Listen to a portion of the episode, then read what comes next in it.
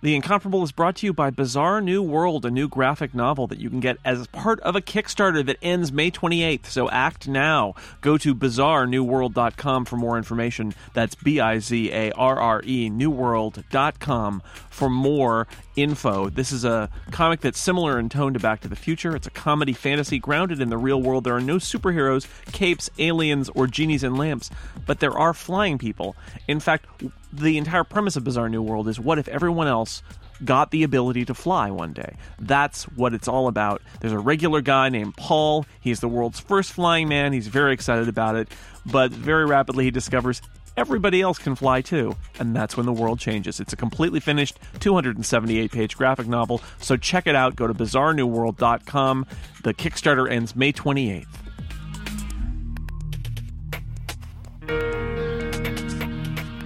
The Incomparable. Number 248. May 2015.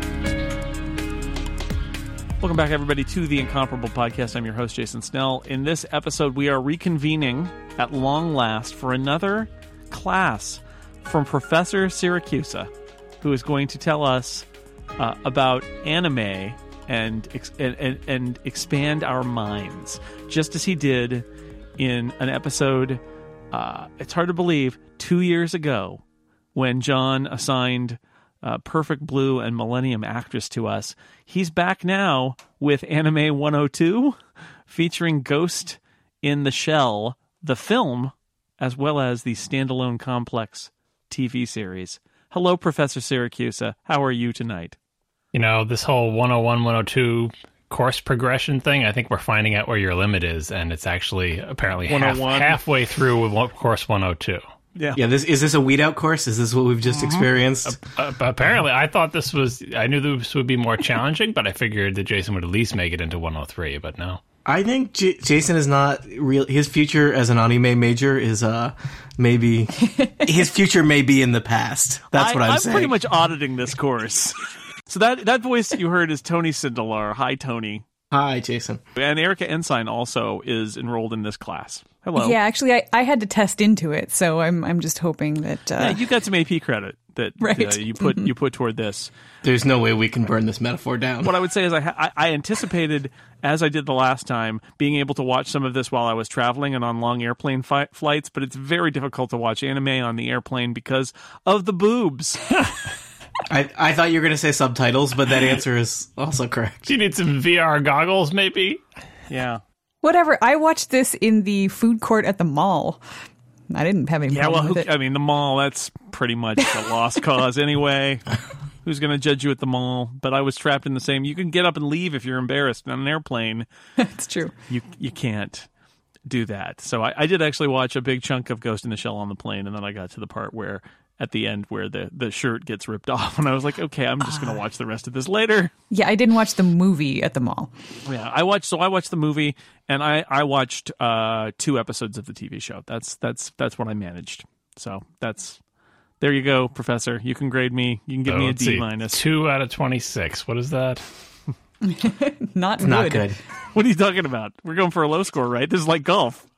It's not, I mean, it's like with assigned reading. It's not about how much of the reading you did. It's how many pages can you fill in the paper. That's all that matters. It's how many Spark mm-hmm. notes you read. Yeah. So, so Jason, if you can talk for an hour and a half about those two episodes, you're good. Nope. His margins are going to be really, really wide. Yeah. Yeah. Yeah, I, I, yeah, I should have. Damn, I should have bought the Cliff Notes. I'm sure I could have done that, but it's too late now. Or Shmoop. or Shmoop. We could do get some Shmoop, some Spark Notes, get them in there. Uh, Monarch Notes, Andy Ihnatko would have us believe. So, John, can you explain to us a little bit about why you selected this for Anime 102? Well, so Ghost in the Shell, the movie, is one of the sort of pillars of modern anime. Uh, and I think it's a, a, a great jumping off point for two reasons. One, because you want to, like, let's look at this classic that everybody talks about, that is so influential on so many uh, newish anime fans. Uh, and I think it's interesting because it is, in my opinion, not really overrated. Like it is correctly rated. It's actually very, very influential and also very good. And I liked it because there was a TV series spinoff, and that provides an interesting contrast. Like you have this this a movie that's very popular and very influential. How do you turn that into a TV series? What does that look like? Um, is it as successful as the movie? In what ways does it have to be different? Uh, and they're both conveniently called Ghost in the Shell, and there was a bunch of other seasons of the television series after that. But just looking at this influential movie and this television series spin-off, I think is uh, really interesting and instructive. Uh, and I wish you'd watch more of the TV series because there's a lot of good contrast there. But even if even though you didn't, uh, just the movie in itself has a lot of stuff to dig into, and the television series is mostly interesting. I think uh, in a, a format contrast and uh, thematically, it covers a lot of the same ground. Is there something about this uh, franchise or the film in, i specifically that made it that made it jump out as like compared to other anime that you could watch? I mean, you had to watch the Satoshi Kon stuff, and obviously we've watched a lot of Miyazaki, which is a totally other thing. Uh, what what you know, i i what makes this stand out from other things? I think I think from our perspective, it's just that we are in America, and it was historically very difficult Yeah. to get Japanese animation. And once companies started figuring out that they could import this stuff, uh, and once it could be imported sort of illegally over the internet and everything, that that it, you know, sort of the anime invasion. It's not. It's not as if like there's. It's, it's not as if this is you know the first or super new or anything like that. But was, you know, you had Akira and stuff like that before this. Is because this this was sort of the tip of the spear of the mass invasion of anime into American culture uh, for like mainstream. I mean, it's not entirely mainstream, but it was it was more mainstream than it had been in the past. And I mean, and that was basically that's about marketing, right? I mean, they they cho- they decided this was going to be th- this kind of test case for trying to push it. And I mean, I remembered in the late '90s, you could this was you could you could get uh, Ghost in the Shell a blockbuster video. You could rent it, right? And they didn't. They had that, and they had Akira. Maybe they had Ninja Scroll, and that was it, right? Yep. And and that was it, that's really all it took was a few uh, things to sort of stand out. And I I would I don't know what it's like from a Japanese perspective, but having seen a lot of anime, I mean, this is Ghost in the Shell is good. I would put it above, let's say, Ninja Scroll, for example. But uh, a few a few companies gave it a try, and I think you know the, the internet and the trading of fan subs and everything surrounding this, especially the television series afterwards.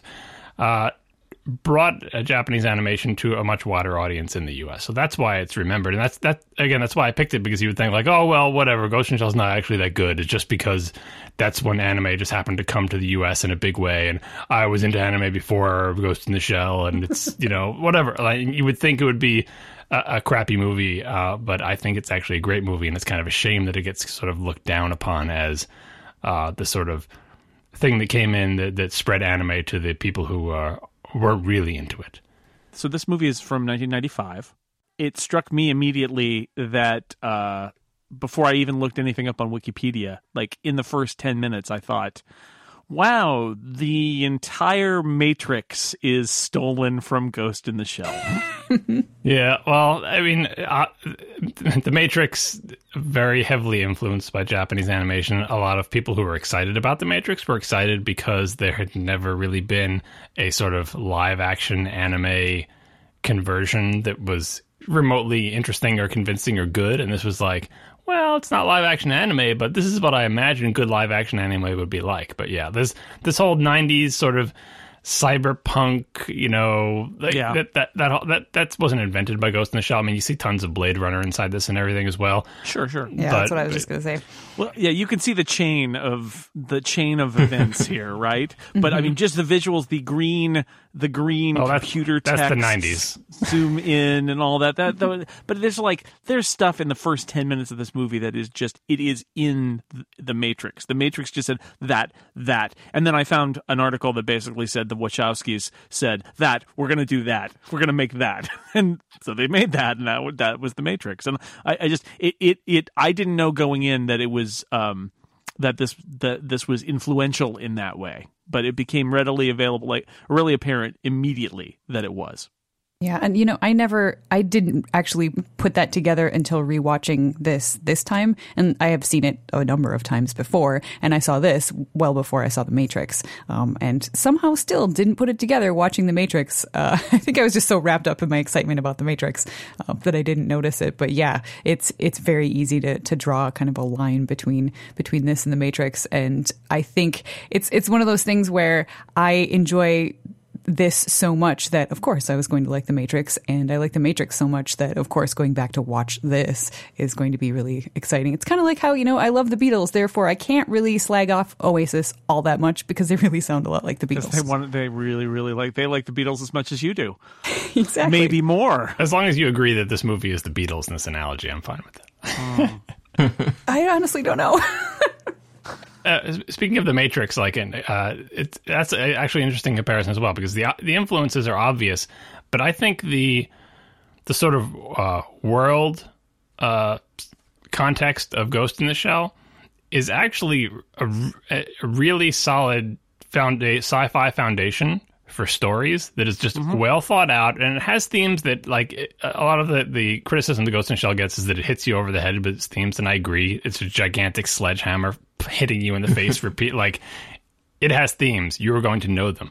Uh, and but I think the the world surrounding it, and this is fleshed out in the TV series, can actually support uh, all of these things because it hits you over the head with themes like, yeah, okay, we get it, robots, people, whatever, ghost, yeah, I get it, but you don't really get it because everything there are subtle things in the movie which we'll go through in a bit, and in the television series that continue to throw the realities of the setting back in your face in ways that surprise you because you will settle in to start thinking of this as a police procedural or an action movie or whatever and you'll be like oh oh yeah that sledgehammer they've been hitting with me i forgot about that and uh, the television series over uh, over several seasons did that and the movie i think throughout its entire running time continues to tweak you with its premise and setting, making you look at it from a different angle and realize all the ramifications of this in, in in a way that makes you uncomfortable. And I think that type of thing is beyond the realm of what the Matrix was interested in doing. Like, The Matrix had its one twist that it wanted to do, and it wanted to be cool, and it, it took away it took away from this movie the the sort of mainstream, more palatable, exciting things: guns, uh, fighting, robot computers, uh, hackery type stuff, but didn't really want to challenge you too much with the with the sort of real world hard sci-fi implications, and instead went to a more sort of spiritual mumbo jumbo thing, especially in the later mm-hmm. movies. Yeah, I'd seen the I'd seen the film many many times, uh, but this the the standalone complex was new to me in preparation for this episode, and I thought it was kind of this neat in that it's basically this police procedural, but set in this fully fleshed out cyberpunk world with all of these rules and mechanics that were I thought pretty consistently applied across all the episodes in a, in a very convincing world building kind of way. So I enjoyed it. In, in fact, I mean, I don't want to jump ahead to the show yet, but but I when I got to the end of the movie, I immediately thought, um, oh, a show set in this world makes a lot of sense. Like I, I see. In fact, in, in some in some ways, I felt like a show set in this world. Uh, with uh, you know standalone episodes as well as a you know um, an, an overarching story. It's like I, I think maybe that makes more sense to me than than the movie because the movie is trying to tell this big thing and I have some criticisms of, of the of the way the movie does it but I thought immediately this is a really rich world that would really benefit from having time to explore it which is what the show does. And having only seen a couple of them I was like that yeah this it's like this is exactly what i what i envisioned. So I, I ran out of time. I did not watch them because i didn't like them because i actually once i started watching the episodes i thought oh this is really uh, a lot of fun and i and i like totally get what they're what they're going for. You know, one of the ways that Professor Siracusa's Anime 102 is a little bit different from other courses here on campus is that it has a sponsor, and that sponsor is MailRoute. Imagine a world without spam, viruses, or bounced email. Imagine opening your email and seeing only the legitimate mail that you want and need to receive. MailRoute can make this a daily reality. In fact, here at this unnamed university where Professor Siracusa teaches anime, we trust MailRoute to filter out our spam, as most large universities and corporations should, and many do. If you're a desktop user, MailRoute's user interface simple and effective. If you're an email administrator or IT professional, they've got all the tools that you need. There's an API for easy account management. It supports LDAP, Active Directory, TLS, mailbagging, mailbagging, outbound relay, everything you'd want from whoever is handling your mail. Now, there's no hardware or software to set up. It all lives in the cloud. MailRoute takes your mail. You point your MX records for your domain at MailRoute. It filters everything, passes it on to your server. Your server never sees the big bad internet and is protected from all the bad stuff that's out there. And you can start a risk-free trial with MailRoute. No credit card necessary. You sign up, change your MX records, and that's it. Your mailbox is completely protected. All listeners to The Incomparable can receive 10% off MailRoute for the lifetime of your account. So visit mailroute.net slash Snell now. That's mailroute.net slash Snell, my last name. And that ends this course's sponsorship. Now back to the professor and his course. I, I guess we'll start with the opening scene because I think this is a, a, this the themes in the opening scene are repeated throughout the entire movie in a way that I think people who are familiar with the movie take for granted. And even myself, like you know, I've seen this movie a million times, and rewatching it again twice for this podcast, the two times I thought it was imminent, uh, I'm struck by how I didn't how things I took for granted come back to me as as fresh. Uh, but one of the things I've always thought about this movie is the opening. You mentioned the boobs earlier. at the beginning and, and at the end, but really not in the middle. There's a long boobless stretch here. A- boobs are a staple of anime. Uh, they're there. They're bouncing. They're going to be in the movies most of the time. They're in anime. They're going to be there for what for the expected reasons because it's targeted at uh, men and they like to see boobs. Uh, it's fan service. Uh, you know, that is the usual reason you see naked women or scantily clad women or whatever in anime. And this movie uh, opens with a, a, scene with the, the major uh, on top of a building. Eventually, she swoops down the building, shoots through a wall, and kills somebody or whatever. But as part of that sequence, she takes off all her clothes, and you're like, "Oh, here we go again." I roll. Like you got to have your your uh, feminine hero, even if she is a uh, tough secret agent type person, or if she's a cyborg. Of course, she's got to take off her clothes or wear skimpy outfits. Like it's just you have to do it, right? Uh, but even before they get to that, they the, one of the first exchanges in the in the movie is they're talking to her over the headset, and they say there's some static in your brain or whatever, and she says it's that time of month. Same type of thing. You're thinking, oh, another eye roll, like these women and their time of month, right? Uh, and it seems to be your typical sort of sexist anime fare, but all that stuff is done. I whether it's done with a purpose in this movie or I am projecting onto the people, I really, really want to believe that they were doing this consciously uh, and not just for the reasons uh, that we expect them to do it. Because, hey, we got to have a naked woman. We're going to have her on the cover. We're going to have her say her time of month. I really have to think, and it's, it's borne out, I think, by the television series being uh, intelligent and the world being very interesting and complicated, that this is done with a purpose that is counter to the normal purpose why she's saying it's that time of month. When you just start this movie, you have no you have no context for that, and you think it's just a silly joke at a woman's expense. As the movie goes on, you realize she has no time of month. She's a full cyborg. She's a full conversion cyborg. That, then it becomes like, okay, well, she's just making a joke, but it's kind of like a sexist joke, right? So why is she naked? Well, there, you know, there's an in-story reason for that. She's naked because that's how th- her thermoptic camouflage works. Oh, how convenient! Your camouflage only works when you're completely naked, right? Uh, which he said you you made an in-story reason to get your heroine naked immediately. There's got to be some truth to that, you think? But the other reason is uh, it, throughout the entire movie, the major is naked frequently, and I, I think there is an in-story reason for that as well, and that has to do with the major challenging the people around her to see her as anything other than a machine. She's like daring them to say, "Do you look at me as a machine or am I a woman?" Uh, and her nakedness in this in this first scene is you know you're expecting the audience to look at it and say oh it's a, it's a, a naked woman and isn't that exciting? A naked woman shooting people. Right? It's exciting and titillating right? But as the movie goes on you realize is that a naked woman or is it a machine shaped like a woman that needs to be in this configuration for camouflage purposes? Like the major's sort of spiritual struggle throughout this entire thing with you know her ghost and everything is how does what is her conception of herself is she a woman or is she a machine? And like I said, that's the theme they keep hitting her over the head with in this movie. But every part of the movie is challenging everybody around her, this character in the movie, and the audience to revisit that question because it's so easy to slip back into thinking you're just watching an animated movie of a woman. And I don't know how many times you have to watch this movie to start looking at it from that angle, but it always seemed obvious to me that her nakedness throughout this movie and in the credit sequence, which starts with something that looks like a robot and ends with something that looks like a woman, challenging you to say, We just showed you the steps. It starts with a bunch of metal and ends with a woman. Why are you looking at that as a woman? You just saw how we built it. We built it out of metal, right? We showed you how the boobies are made. Now, how do you feel? I, I don't know if anyone else got that from that sequence, or if you just looked at it with an eye roll and said, "Oh, naked women." I think that this movie does a really good job of sort of having it both ways because you're you're absolutely right. That's it's a staple of anime is is to have the the boobs and the pretty girls and, and stuff like that. And I I really looked at it very much the same way that you did, John, in that you know she is this creature who is you know one either one thing or the other maybe both we don't know. And she she has chosen this form. And that was the thing that i kept coming back to throughout both the movie and the tv show where you every once in a while get a really sort of gratuitous shot. And i think that that happened probably more in the tv show. Um, that uh, that you know it would just kind of take me right out of it for a second and then I'd be like wait a minute.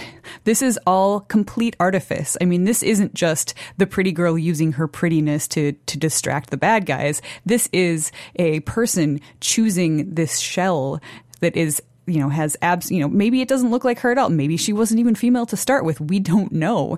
And and I find it fascinating to kind of like take a step back and, and think about it from that from that perspective. So I, I maybe it's also just me perspect, um, projecting because I want to think that they did this on purpose, but I think that it was it was just sort of an artfully done way to include all of the things that you need to have a successful film, especially in 1995, um, but to make some commentary on that um, for you know in a subtle way for the people who are going to recognize it as such. Yeah, I think they're they're taking the kind of standard tropes that we would expect in that and subverting them basically. Mm-hmm. Yeah, and the contrast between the tel I think you're totally right that the television series says, okay, we're gonna have some underwear upskirt shots. Like we're just we're just gonna do it. Right? They It's- ran out of subversion for the TV. show. Right. I mean, I mean, you should see the outfit she wears in the later seasons. Like it's it's mm-hmm. obvious that they're going to have that, but I think the movie plays it straight pretty much entirely. Like every scene in it, there's an there's an in story explanation or a thematic explanation of why is this character doing this, and not that all my notes are about nakedness, but a hell of a lot of them are. Like, uh, I mean, so in the scene when she wakes up in her apartment, another, another iconic scene in the movie, she gets up, she opens her window, she gets out of bed, walks, gets on her jacket, and walks out the room. That scene, you know, waking up in the morning, it didn't have a shower sequence, which, if you've seen a lot of anime, is surprising. Oh, you had a woman wake up and you didn't show me take, her taking a shower. How how does she get clean in the morning? She doesn't get clean. She doesn't need to go to the bathroom unless we see it. right you know she doesn't that's what she does that's all anyway different movie um she, she they show her waking up without cutting away she walks into another room she walks back out with her jacket on. She's done. That's her morning routine. She doesn't need to do anything else. It's trying to say she's not a human. You get it guys? You've got togusa the human. A point is made that he is not cybernetic that she wanted him on the squad because he isn't cybernetic and you want a different point of view. Eventually, you have her driving with no hands, talking without her mouth moving, all staples of this universe, but surprising to begin with. When she fights that that guy, uh, the, the the guy they're chasing around, she fights him in that big pool of water or whatever. At the end of that scene, uh, she's standing over him, having knocked him out. She's completely naked. Batou is there with her, and he's looking at the gun, saying, "You're using the wrong ammunition for this gun. You're ruining the muzzle," which is in character for him. But he doesn't care that she's naked behind him, and you know, it's like again, her her being naked is partly for the camouflage, but why why is she just standing there completely naked? She could get her clothes back on, but she's like I would say he he actually there's a scene right after that where he does cover her up. I and know, that's what I'm later saying. so right. I think he does care. She certainly doesn't. Right. So but that's the whole thing. That's the interaction between the two of them. She is daring him to view her as anything other than a machine. And during the combat, he is intentionally looking at the gun and saying, "Okay, well, I'm I'm not going to during working times." You know, I, I'm not going to do that. But then he does come over and put a jacket. Why is he putting a jacket? It's like putting a jacket over your motorcycle. You know what I mean? Like in one in one respect, but in the other respect, it shows that like there is romantic tension between these two characters in the movies. Very subtle, sort of crouching tiger, hidden dragon, kind of unrequited. Te- but the tension is there because they're both machines, right? So how do these two dance around the fact that they have these feelings for each other, but they are both full conversion cyborgs, and treat each other like coworkers, but at a certain point, he still, because they were once human, right, still feels compelled to put the jacket over it. It happens multiple times where at some points she's being treated as a person, at other points, she's being treated like a passenger in a woman shaped tank. One of my favorite scenes in the entire movie, if not my favorite scene, is when she's um, diving and she and she sinks to the bottom. That's mine too. I, I really enjoy that because that that is the movie saying she's not human. She sinks to the bottom. I, I and I really like that. And then she comes back out and has the conversation, and that that that is that scene is entirely about um, what it means to be human or not human because he's asking why do you even do this um, and, and and especially since you don't really you know float like like a human being you have to use kind of assistance to float um, I, I think that is a fascinating scene, and she's wearing she's wearing clothes in that scene, John. But it it, it is the same themes exactly. But it's the same. is- It's the same challenge, though. Like in that scene, yeah, she's wearing clothes, but here's the challenge: she takes them off when she gets back on the Well, boat. right, and and he and he averts his eyes when she's getting undressed. He turns his back. Why are you turning your back now? But you weren't then. You didn't care. It's a different context. But her challenge at that point is he says, "What are you going to do if the floaty things stop working?" and and and she goes, "Would you dive in after me?" Like a challenge. Would you, you know? Well, do you love me or not? Like, would you dive in after me? No one forced you to come, right? Like, am I a person or a thing? It's her constant challenging of of Batou specifically about the nature of their relationship and, and the nature of their being, and they're both being full conversion cyborgs. And I think the the contrast is this is much better in the movie than in the television series. Television series they all look conventional, but in the mm-hmm. movies, Batou's got you know artificial eyes that don't look like eyes; they look like little silver discs. Mm-hmm. But his little silver circles are much more expressive and human than her big giant beautiful eyes. Because her big giant beautiful eyes look like doll's eyes right? They look completely inhuman whereas the express the expressiveness of his tiny little gray circles are so much greater. And maybe i mean it's it's it's a uh, it's got to be intentional. It's a fairly uh, good feat of subtle animation technique to show her, to show her sort of cyborg body as being somehow more inhuman than Batou's, even though they're both full conversions. Uh, it's it's highlighting that that the relationship between the two of them, which they don't speak a lot of lines together, but they do have a lot of scenes together, is very subtle, especially in the in the Hollywood uh, sort of pantheon of these type of relationships where they would. This is something they don't hit you over the head with. I can imagine lots of people who got into anime watch this whole movie and did not understand the relationship between these two at all. That scene is actually that's also my favorite scene. It's just indelibly etched in my memory from the very first time I watched this movie back in like 1996 or 97 whenever we we got it for the first time. And I think it I mean it is kind of a sledgehammery scene, you know, when we're talking about the themes that this movie has because this is I think the most blatant that it's it's sort of stated talking about whether, you know, is she human or not, you know, her her speech about if if they get called to duty, she can metabolize all the alcohol in her system within 10 seconds or or whatever it is. But I think it's it is so po- it's the most poetic sledgehammer that I've ever been hit over the head with. So it doesn't bother me. Yeah, I have this scene in my notes as well for one specific reason. The a particular part of this scene where she comes up from the surface with her little floaty things and looks at the sky through her goggles with the water droplets on them as the clouds drift by. That particular moment is sort of if I had to like you know sort of file anime away in my brain under a particular thing. That particular moment is my my defining characteristic of all the anime that I love. It's it's spe- specifically a recurring motif in a lot of my favorite anime and probably in Japanese culture in general as far as I can tell. Dwelling on the fine details of sensory experiences particularly those involving the interaction between the man-made world and the natural there are moments like that in a lot of anime, a lot of my favorite anime. I, a couple examples I, I, I thought of for the notes here were like uh, the beginning of Kiki's Delivery Service, where she's sitting on the hill with the wind blowing and the radio playing. They dwell on that because it is a sensory experience that we can relate to. I don't know if any of you have ever ever been scuba diving or uh, gone diving with a mask or anything. That that thing of looking through a mask with water droplets on it to the rest of the world and feeling like you are inside but you're really outside, like you're looking through a window out onto the rest of the world. That's a real feeling that I've had, and they captured it in this movie. Uh, in like Whisper of the Heart, they show the slow start of a rainstorm on, on on a city. They dwell on that for a long time. If you watch anything by Makoto Shinkai, the sounds of the summer insects are like a theme of his movies because obviously it's something that had a big influence on him. Those type of scenes are like what what makes anime different than regular movies. And I would say, aside from all the animation and the the ninjas and the robots and the boobs, it's that they will in, in any one of these movies, even with ninjas, robots, and boobs, they will put a scene like this where you're where you're looking through the, the lens of your thing with with the water droplets on it that will resonate with at least with me at a deeper level than I mean, it's- maybe it's how people feel when they watch Terrence Malick things or, or like other you know live action uh, directors of quote unquote serious movies. The Japanese animation always speaks to me because every movie will have some small scene like that, and when one of them hits home, it really hits home, and it just adds a whole other layer to a movie that involves uh, cyborgs and tanks. watching the movie, I and perhaps I was meant to feel this way, but I was really confused about what her what the major's story was, whether she was. And yeah, again, this is the theme, but whether she was once human or always synthetic, and I don't know if I missed that or what, but I had this whole question of like, I don't even know what her deal is. Is she a robot? Is she a part person, part robot?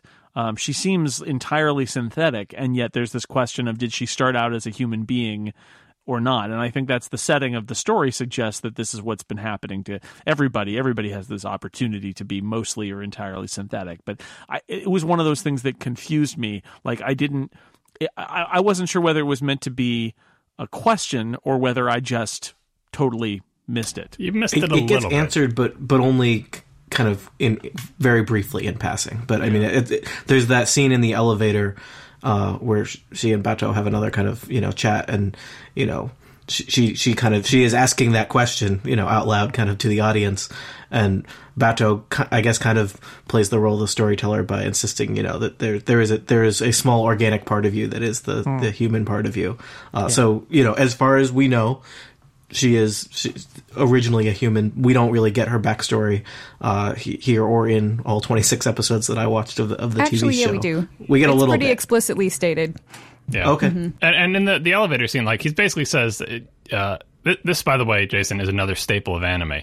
There will be a complicated setting and premise, and it will not be explained to you. And it Ghost in the Shell, the, the television series and the movies are perhaps the most egregious because they have incredibly complicated machinations of like the the political political intrigue and the and the, mm-hmm. the, the, the world history. How many world wars have there been? What countries are there? Are they democracies? Are they dictatorships? Who's how does the government work? Like they don't tell you anything. You're just expected to figure it out, and it takes like it's it's like you know Tinker Tailor Soldier Spy or Syriana or any of the other movies. You have to watch nine times to get all the details. Like that that is a staple, and that's why this is 102 because it is incredibly dense. But they in this movie they do say she's got a flesh and blood brain, and later in the series, the television series, emphasized the fact that like if there's one part of you that is you, it is your brain, which is it's a pretty solid foundation for that being the case, and it's a flesh and blood thing, and it's enhanced and it's cybernetic and so on and so forth. But basically, if someone squishes that brain part, you are dead and you are gone.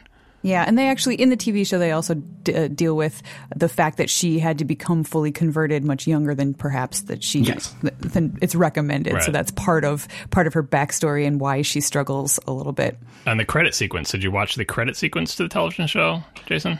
I watched both of them. Yes. Yeah. So do you remember the part where she uh, she's uh, she's having a dream? I think where she's holding a doll in her cybernetic hand, but she can't control her cybernetic hand, and it destroys the doll. Destroys the doll. Yeah. Yeah, that that is. These are all underpinnings of her. I think her backstory is. rev- I forget if it's in just season one or season two, and, and it moves on. But that, that she was converted very young, and that she had to learn to control these cybernetic bodies.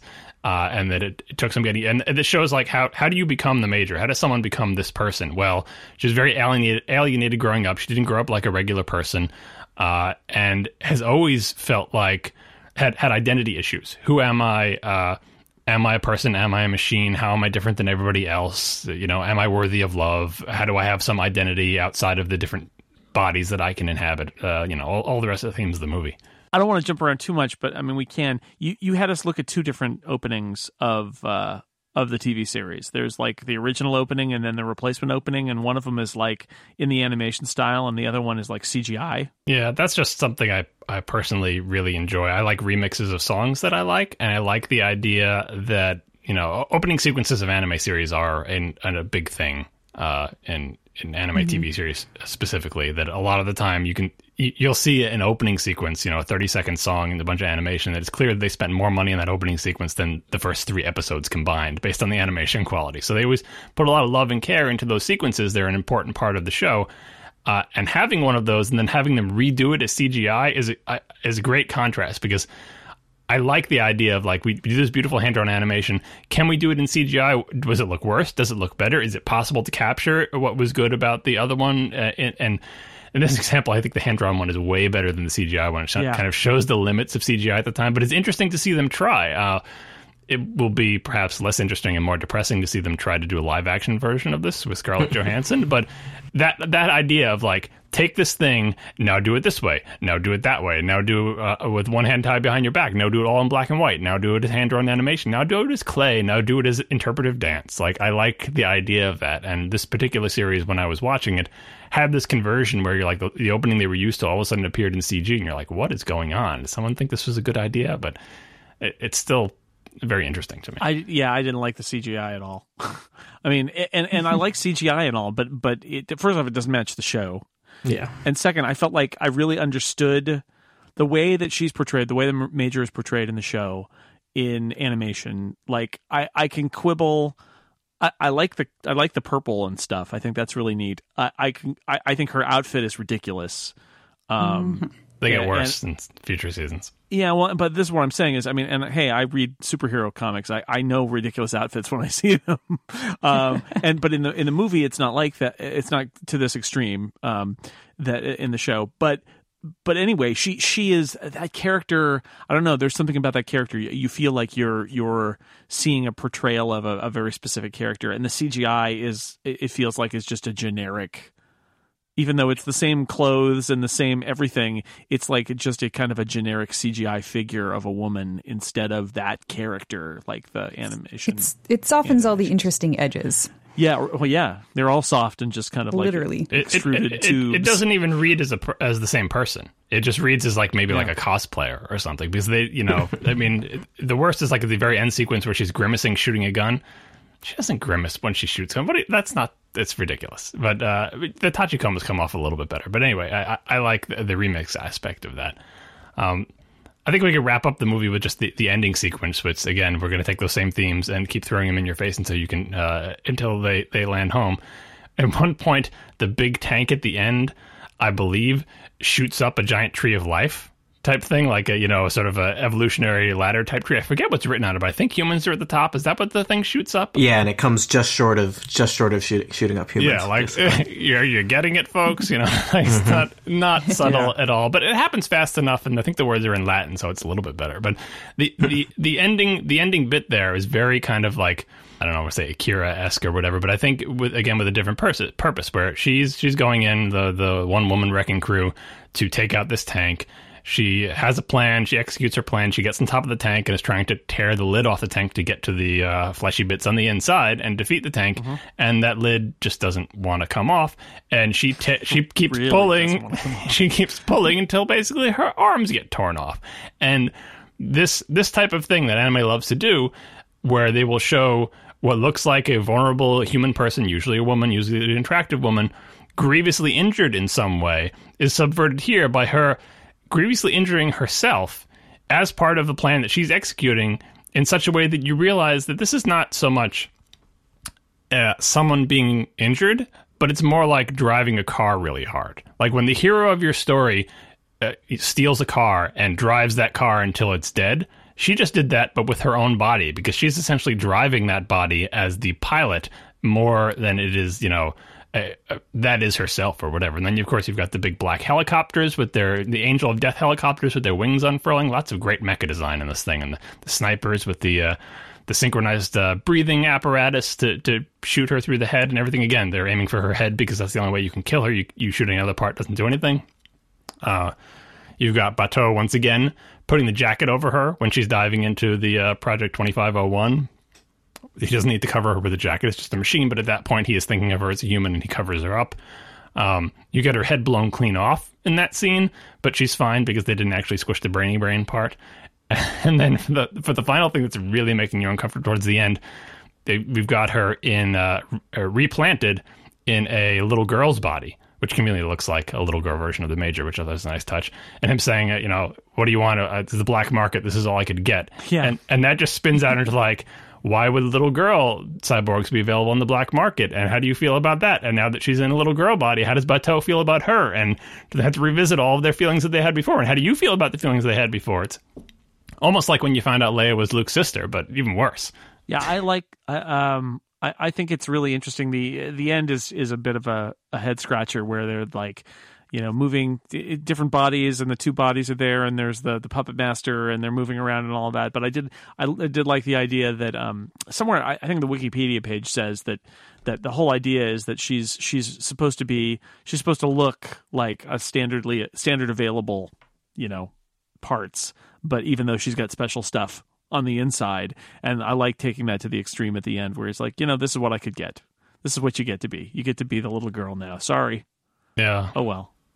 But but she says, you know, it's not her anyway at this point because she's merged with the puppet master. So it's a new creature that's been created that's, you know, something new in the world. That's the one problem with the movie is that it it wanted to have an arc that ended with the sort of merging. Uh, I mean, what the movie is going towards is like we're we're going to confront you with all these questions about what it means to be a a, a living thing or something worthy of love or what does that even mean?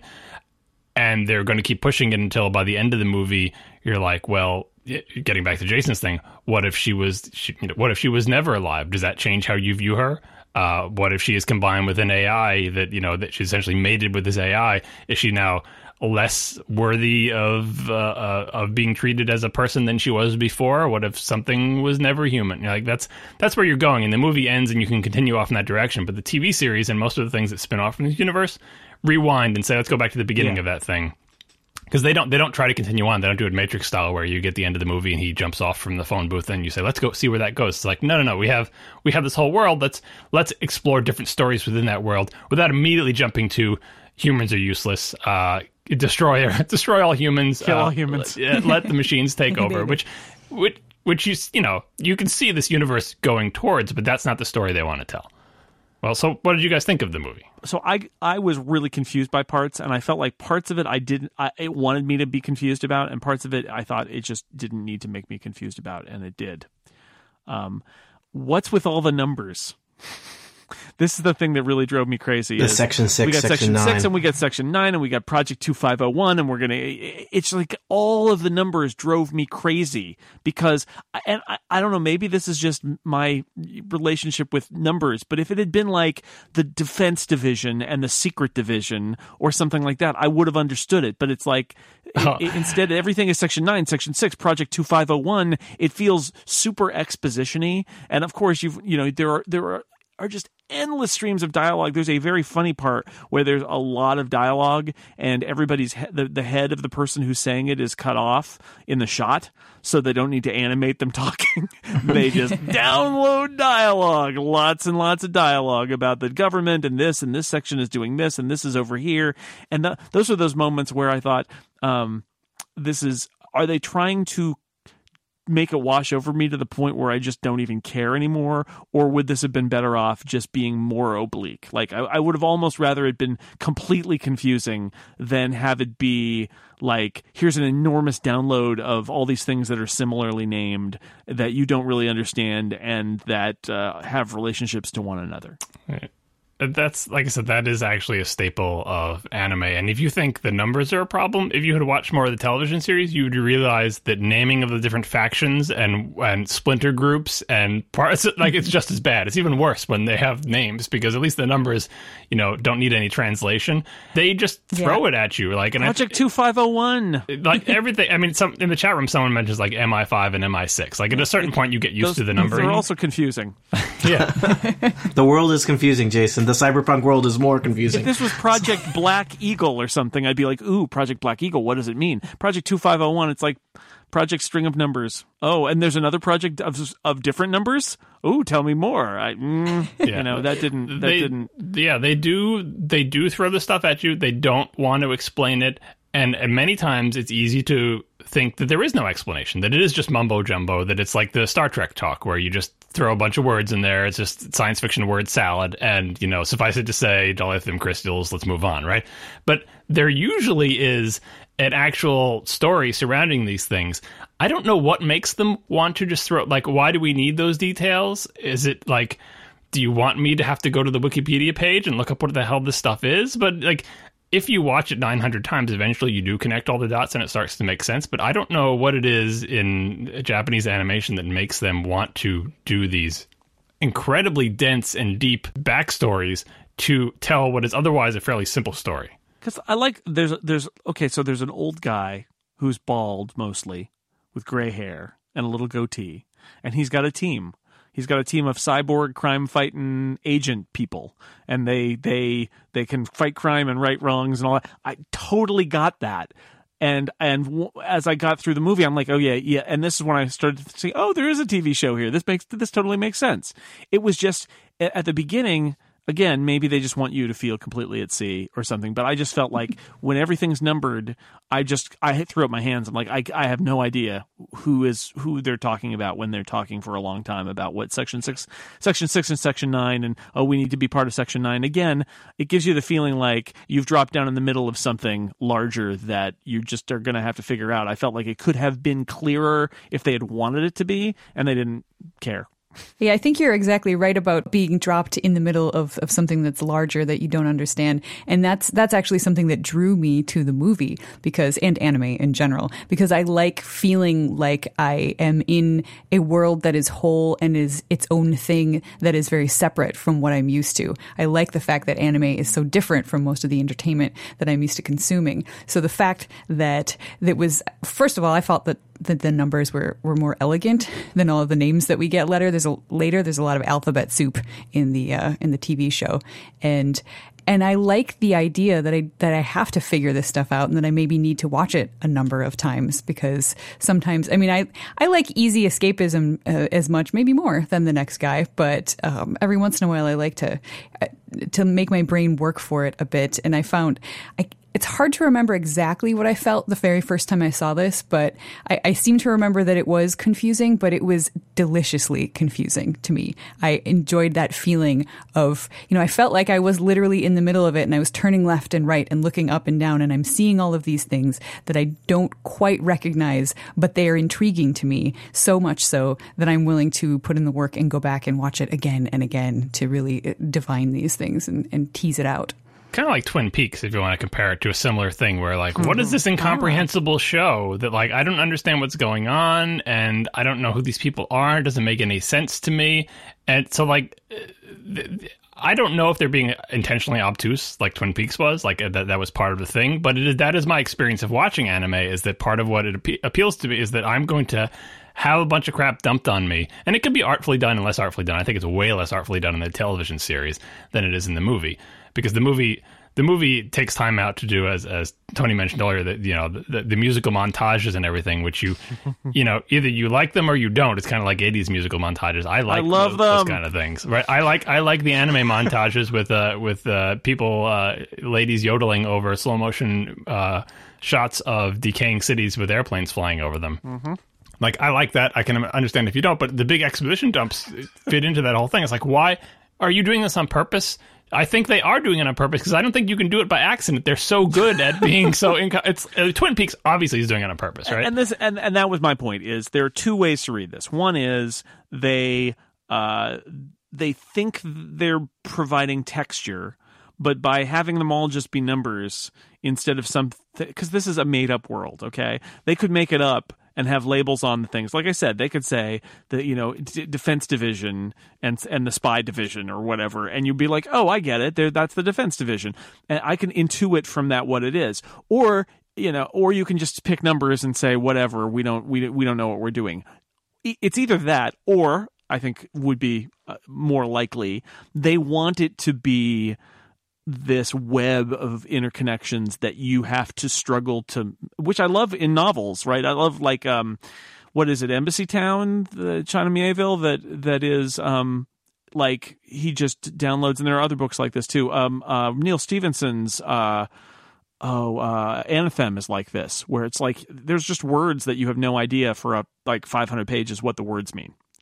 And you just have to figure it out and I appreciate that. So that that was my struggle with it was like, are they are, are, do they really expect me to be able to keep track of all these numbers, or am I supposed to let it wash over me and eventually I'm just going to figure it out through context? And I think that's where I got to. It's kind of like the difference between learning a language by taking a class and having a teacher explain it to you, or just immersing yourself in a culture and moving to someplace like Japan and just figuring it out. Yeah, someone in the chat room said that the uh, in Japan the actual ministries are named with numbers like this. I always I don't know if that's true or not, but I always took it as like having the numbers like section nine.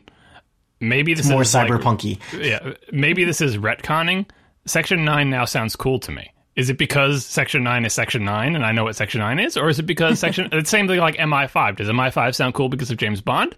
Or was it a cool name to begin with? Like, if you name things with numbers, it, it's it's more of an aesthetic theme. It's not so much that they use the numbers, it's the fact that, like, there are 8,000 moving parts and there's 700 characters, all who have different motivations. You have to know who which of these political parties who's in power who's not what's motivating this rebel group what's mm. motivating the, like there are so many moving pieces most of which get like one word one line or like an animated eye glance or like they're mentioned once and they're never seen on camera and they're like this huge geopolitical force that everybody in the movie knows about but you have no idea about it because they just and it is realistic in that like if everybody knows about it they're not going to there's not going to be the exposition bot that explains, oh, there was World War Four and Five, and here was what happened, and then and we had these refugees and these people. Like they're not going to do that for you, and it, because no people would do that. So Well, the idea is that this was a complex future world, and we can't. Exp- I mean, it, it, so much has changed that we, we, you know, we're not just going to do the one one thing is different. It's like it's all different, and it's not part of our story, but it, it makes you feel more disconnected. Like, oh, this is really the future. So much much has changed. In the first episode of Stand Alone Complex, there's something like that where, again, I think this is just a style thing that I have to get used to. There's a download at one point that left my head spinning, where the guy uh, in, who's in charge says, "Oh, you know, the defense ministry," and he was meeting with this North American, you know, whatever uh, executive from that thing for the talks involving this, and I'm like. Okay, like there's suffice it to say Yeah. that there's a thing, and people are being held hostage by uh, robot ninja geishas. Okay, I think in the film it's a little bit harder too because we have we have section six and section nine, and they're they they seem to be adversarial sometimes. Six is just but they, upside down. but they also have meetings, and I think it's even a little bit harder because like the first scene is we basically have the major who, who is working for section nine carry out what seems to be kind of an assassination, right? And so it's it's it's a little unclear like who is the good guy and who is you know you know how good are the good guys and, and all that. Also, John, you're gonna get letters from the James Bond nerd, so watch out for that. why So- MI5, MI6? I don't know. yeah, he's at my six. So Uh, I, I said it's cool because of James Bond, the franchise, not him specifically. okay. I, I always thought that he just worked for the English agent department, the special M department. and it's it's like you know like I said Syriana or something where everything is in the movie. You it, they they explain in the movie there is at least one line to explain who Section Nine is. They're the ones who can get their hands dirty. Who Section Six is, the diplomatic corps or whatever, and why the, Section Six can't do this. And you know eventually Section Six is reve- revealed to be subverting. You know the and Section Nine like if you watch the end of the television series you'll see how that goes down between them. But there's internal warring factions within uh, the government. The only thing that's never made clear in the entire series is why Section Nine. I guess it's just Aramaki. Why? Why are they the one relatively non-corrupt part of the government? Every other part of the government is terrible. Like you should just, Also, especially if they're like we're the we're the guys that can get our hands dirty carrying out assassinations, but we're the non-corrupt part. you right. know? They are, but they are though. Like it's, it's, it's like it's a it's a handful of people. It's just just a good group of kids there. But uh, Like there's five of us. We that's the key. The small numbers. That's right. and and the one the one good leader. Oh, I mean, it's it, you know in that respect, it's more like a television show. But like the, the television, the format of the television show, I think is premise action sequence then a scene where george lucas style everyone sits around couches and talks forever about nonsense. Like it is just unbelievable amount of stuff that you're like um, you try to follow it and like it's just you feel like it's impossible. I've seen this entire series like four times some episodes are still like that i'm just never going to know what they're talking about right? And that middle section of these episodes like if you were to format this as a us television show you'd be like maybe cut out the part in the middle where they sit around and talk because you got some exciting dynamic people here and they always do like set up lots of action lots of talking and then the rest of the story with action. Because it's a short show. It's like what is it 30 minutes or something like that? You don't have time for like an hour long drama. You really just have to they pack all the story into a talking part in the middle. And some episodes do it more gracefully than others and i think that is probably the weakest part of the tv series and the movie i think does a better job of sort of weaving it throughout because they try to have less exposition and less of a complicated plot in general than the re- insane arc that, that forms the television series. Uh, and really, the movie is more about themes and characters and the world and less about the specifics of the story. And so I think it, it is more artfully done there. I mean, I, I really like this show, but I kind of laughed every time they'd have the, the requisite scene in the middle where they'd have like their conference call, except they're all doing it by thinking, so that like we don't actually, don't have actually to animate animate anything mouths. for like really four cheap. minutes. They're just they're everyone's just sitting like maybe they're in a car, maybe they're in a room, but they're all just thinking their thoughts back and forth at each other. I'm just like, what a savings! Yeah, that's why Togusa doesn't get to participate. Yeah, uh, so much driving and thinking. It was just, Yeah. or, or driving and diving, which I think is probably one of the most unsafe things you could do. Yeah, it's like it's like texting and driving. Don't do that. You should really keep your eyes on the road. But then again, if they have spare cycles, maybe they could do both at once. I don't know. Is it really unsafe? They're, they're actually better drivers than we are. Unfortunately, a lot of my favorite episodes uh, are in season two of this, and so I I watched all season one again, and I'm saying, wait, I didn't get to my. Oh yeah, that's in season two. There's some. Uh, th- that's another interesting thing about the format of these episodes, which I mentioned to Jason when I thought he had a chance of seeing more than two of these. At the beginning of the episodes, they do this weird. I think I'm going to watch the rest of them. It'll just be no good for this Yeah. podcast. they do this thing where they show over the title sequence, they show the title of the episode and then a mm-hmm. scrolling region that is an English explanation of the scene you're about to see in the opening, and then a little word tag on the side that says either complex or standalone, which is a nice labeling system that perhaps the X Files could have benefited from to tell you ah. is this an episode that it's about the season long arc, or is this a standalone episode that's Monster of the Week? Uh, and some of my favorite episodes are standalone episodes because it gives them an excuse in a 30 minute format, which is very abbreviated, to do a standalone story. And if you just watch the arc episodes, which I've never done, I imagine it would form kind of a coherent whole. But then you realize how important the standalone episodes are, even though they don't move the plot along of the of the the season long arc. There's character development in all the standalone episodes. It's an interesting little story. It's kind of, some of them are kind of Twilight Zoney, some of them are kind of monster of the week type thing. But in each episode, there's a little bit of character development. In the- the later seasons, they have development of more obscure characters, maybe because they run out of stories for the Major and Batou and everything. It's not just character development, though, too. There's some serious world building done in a lot of those standalone episodes. Things that, while, you know, maybe they're not exactly moving the plot forward, the, the themes and technological bits and bobs that you are seeing in those, in those stories are coming back later and, and taking part in the complex type episodes. And I feel like, yeah, it would be interesting maybe to just watch all the complex ones together, but I, I feel like it would be a dinner with no seasoning. You'd be losing so much. Yeah, they do definitely like uh, things that you were going to see in the arc episodes. They like like a good video game explaining a mechanic to you before it challenges you with it in the level. They will explain a particular mechanic in in uh, in the concept in the context of another story, and then in the arc episode, just use that because they assume you already know what it is, uh, and you've seen it before. And that that structure works fairly well. Even if you don't know that those labels are there, I find that this this season flows well enough that you don't feel like you're going, oh, this is obviously an arc episode. Oh, this is obviously standalone because they all begin kind of the same way. Like there's a problem. Section Nine's got to look into it. What is the deal with this problem? There's always some kind of hackers involved or like terrorists or someone like they all kind of look the same. What's the difference between an arc? Well, you know, in this one, the Laughing Man is your your you know symbol for this is going to be an arc episode. But sometimes they sneak up on you where they do something and you're like, this doesn't seem related to the Laughing Man at all. But aha, it actually is, uh, and it comes back around. Uh, but I, I'm a sucker for that structure. Again, the X Files and lots of other uh, American television shows that use that structure where they get to have their cake and eat it too, where you have a cool season long arc, but you can also have great standalone episodes. Something I kind of missed on like something like Lost, where every episode was kind of an arc episode, even if they had like this is Sawyer's backstory episode. They always felt like there had to be, and let's make some progress on the island, even if it's like, you know, two steps forward, one step back, or something like that. Whereas the X Files and this thing are like, look, this episode is just going to be Monster of the Week. We have a really good idea for a story and a cool finishing sequence with a bouquet of flowers at a funeral. Sorry for spoiling it for you, uh, Jason. Uh, and that's what we're going to do. I don't even remember if that was an arc episode or a standalone. But anyway, there some like I said, some of my favorite episodes are standalones, uh, and some of them are actually in season two, which.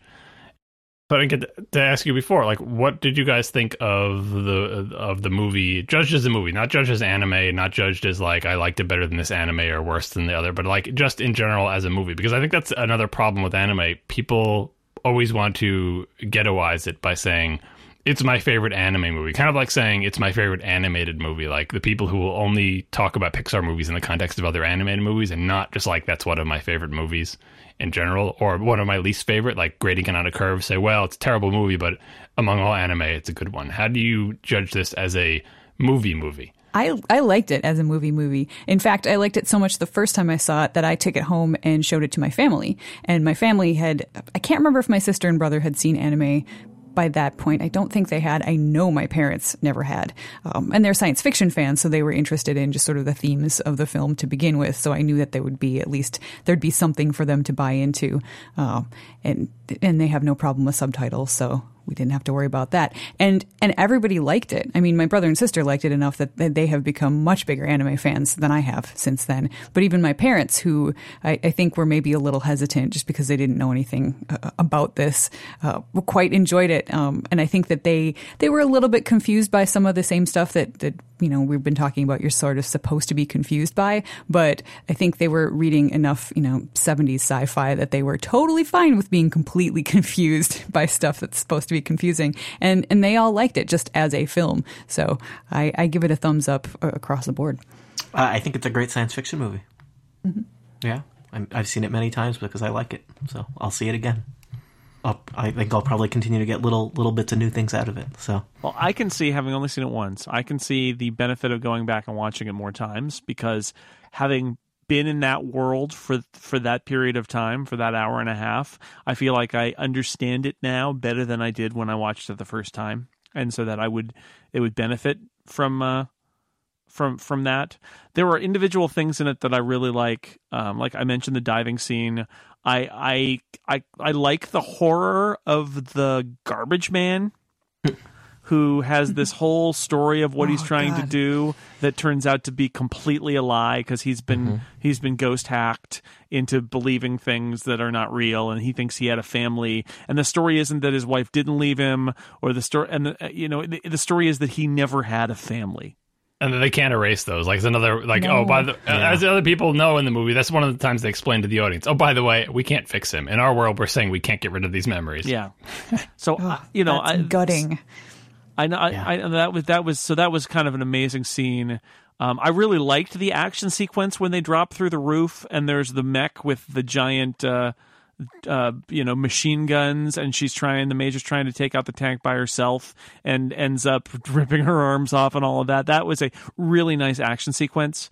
Um, but like I said, I I, I think uh, having watched it one time, I can't say that I enjoyed it because I think I struggled too much with not having any idea what was going on with a lot of the, the a lot of the exposition stuff just being like I, I see things are exploding and I know people are being sent various places to do things, but like any nuance of what is actually going on was completely lost on me because I just was uh, completely at at sea. So I, I you know I really appreciate the relationship um, between who I would I guess call the two main characters, um, which are uh, the major and um, Batou.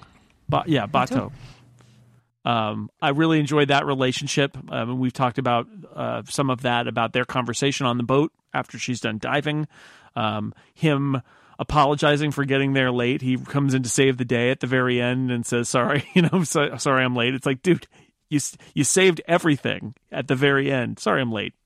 I I I, I liked uh, a lot of that uh stuff. It was uh, there's a lot of stuff in there and i guess i guess what i'm saying is i'm not opposed to seeing it again because i feel like i understand it more and what it did do is make me realize what a great world this would be for an ongoing series about this team which is what they made. And watching those two episodes of the Stand Alone Complex series, I really liked them. Although, although again, I have as a as a uh, American pop culture person, I, I I still had those moments of like this is just not a mixture of things that I'm used to. Because again, it's a half hour story that's animated that has one of the characters running down a street shouting shit shit shit right and it's like well that who is this for? I'm asking myself because it is this weird combination of things that would not be put together in a piece of American entertainment, and yet, you know, it, I, I, liked it, and I recognize a lot of the tropes from science fiction, and I think as a as a TV show, it it um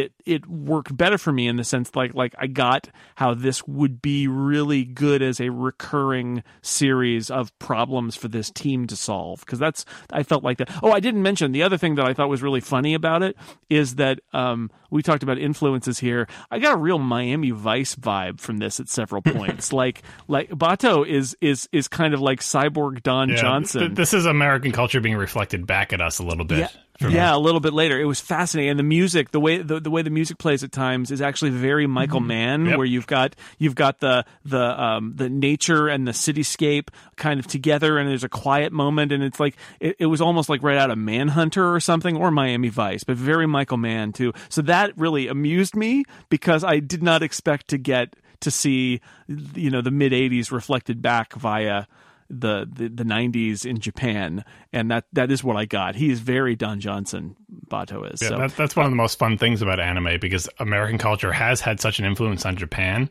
that they co-opted but sort of twisted it and then it Yeah, comes yeah. back at you and you're like this looks vaguely familiar but not quite right right because when it comes back at us sometimes you don't even recognize it as what what it originally was because they they co-opt it and make it their own and when it comes Right. back it is this mutant strain but somehow familiar as well Yeah, I also I love and and this is something the more anime I watch, the more I realize this is just a thing I'm going to do is I love seeing Roman characters in the background. It's like what do they choose to have be in English or at least in Roman characters? That's fascinating because that's the stuff that's not translated, right? They the filmmakers put it in there.